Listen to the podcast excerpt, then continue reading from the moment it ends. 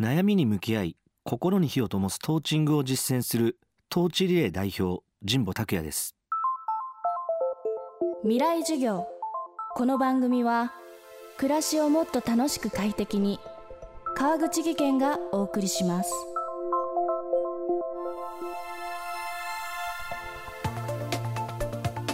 人材育成会社トーチリレーを設立した神保拓也さん。トーチングという面談サービスを通じて悩める人々が立ち尽くす暗闇を照らし共に伴走しています。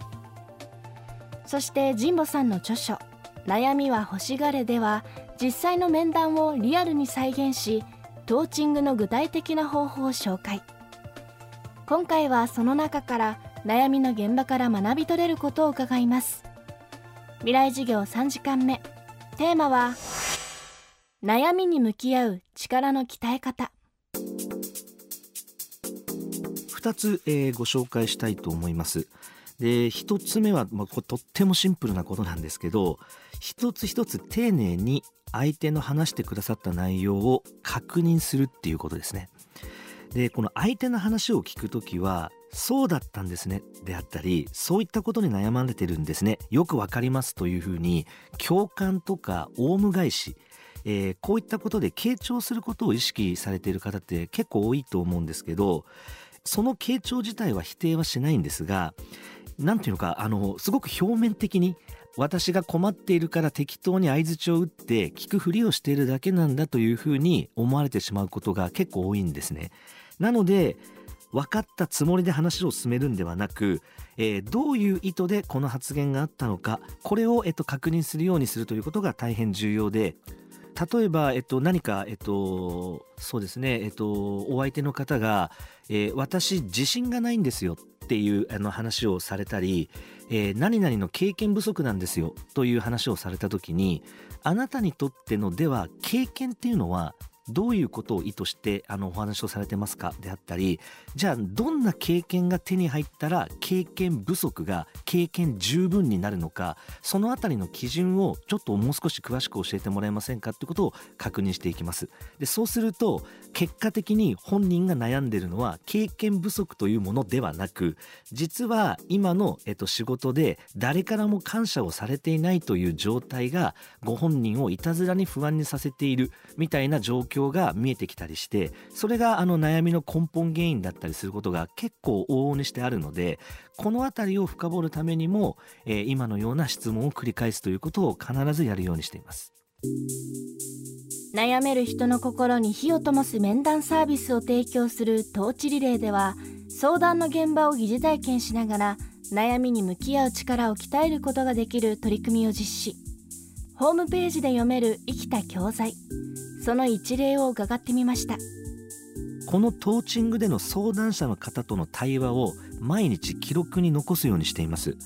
でこのトーチング記録の中でもこの内容は多くの方の参考になるんじゃないかなと感じたものを相談者が特定されないような工夫はしつつもですね要約したり教科書的に伝えるんではなくあえてそのまんま原文を文字に起こして公開するというトーチング日記というサービスを提供しています。例えばこのトーチング日記第1号の、えー、タイトルは悩みがたくさんあって何から手をつけてよいかがわからなくなった時に読む日記というものです。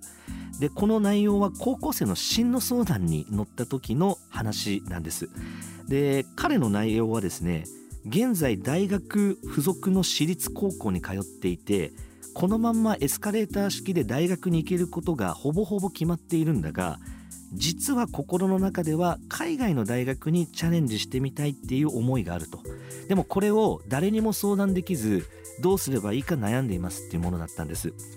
でただ彼の話をいざ紐解いてみるとですね海外の大学を本気で目指したいのかも目指すとしたらどこの国なのかもそしてその国の中のどこの大学なのかも何学部なのかもどうやって勉強するかも全然決まっていなくてまさに悩みがたくさんあって何から手をつけていいかがわからないっていう状態だったんです。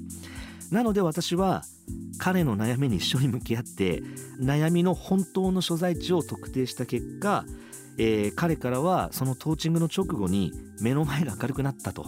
で心に火が灯ってもうとにかく受験勉強今頑張りたい気持ちでいっぱいですっていうあの連絡をいただいてその言葉通り彼は本当に猛勉強を重ねてそれから1年後希望していたオーストラリアの大学に、えー無事合格をされて、まあ、その合格連絡をもらった時は思わず私もあの感極まったんですけど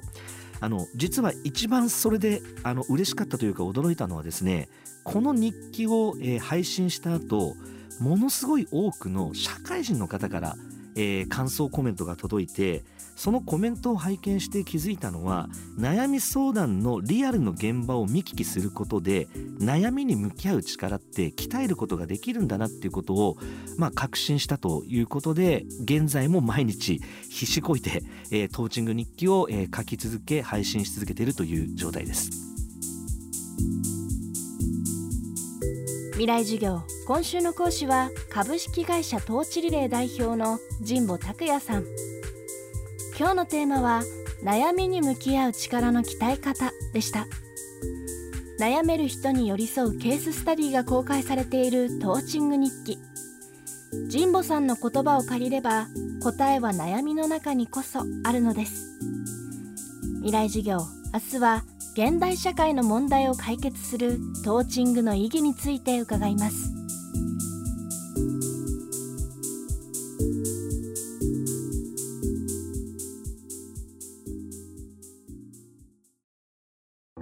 川口技研。階段での転落。大きな怪我につながるので怖いですよね。足元の見分けにくい階段でもコントラストでくっきり。白いスベラーズが登場しました。皆様の暮らしをもっと楽しく快適に。川口技研のスベラーズです。未来授業。この番組は暮らしをもっと楽しく快適に川口義賢がお送りしました。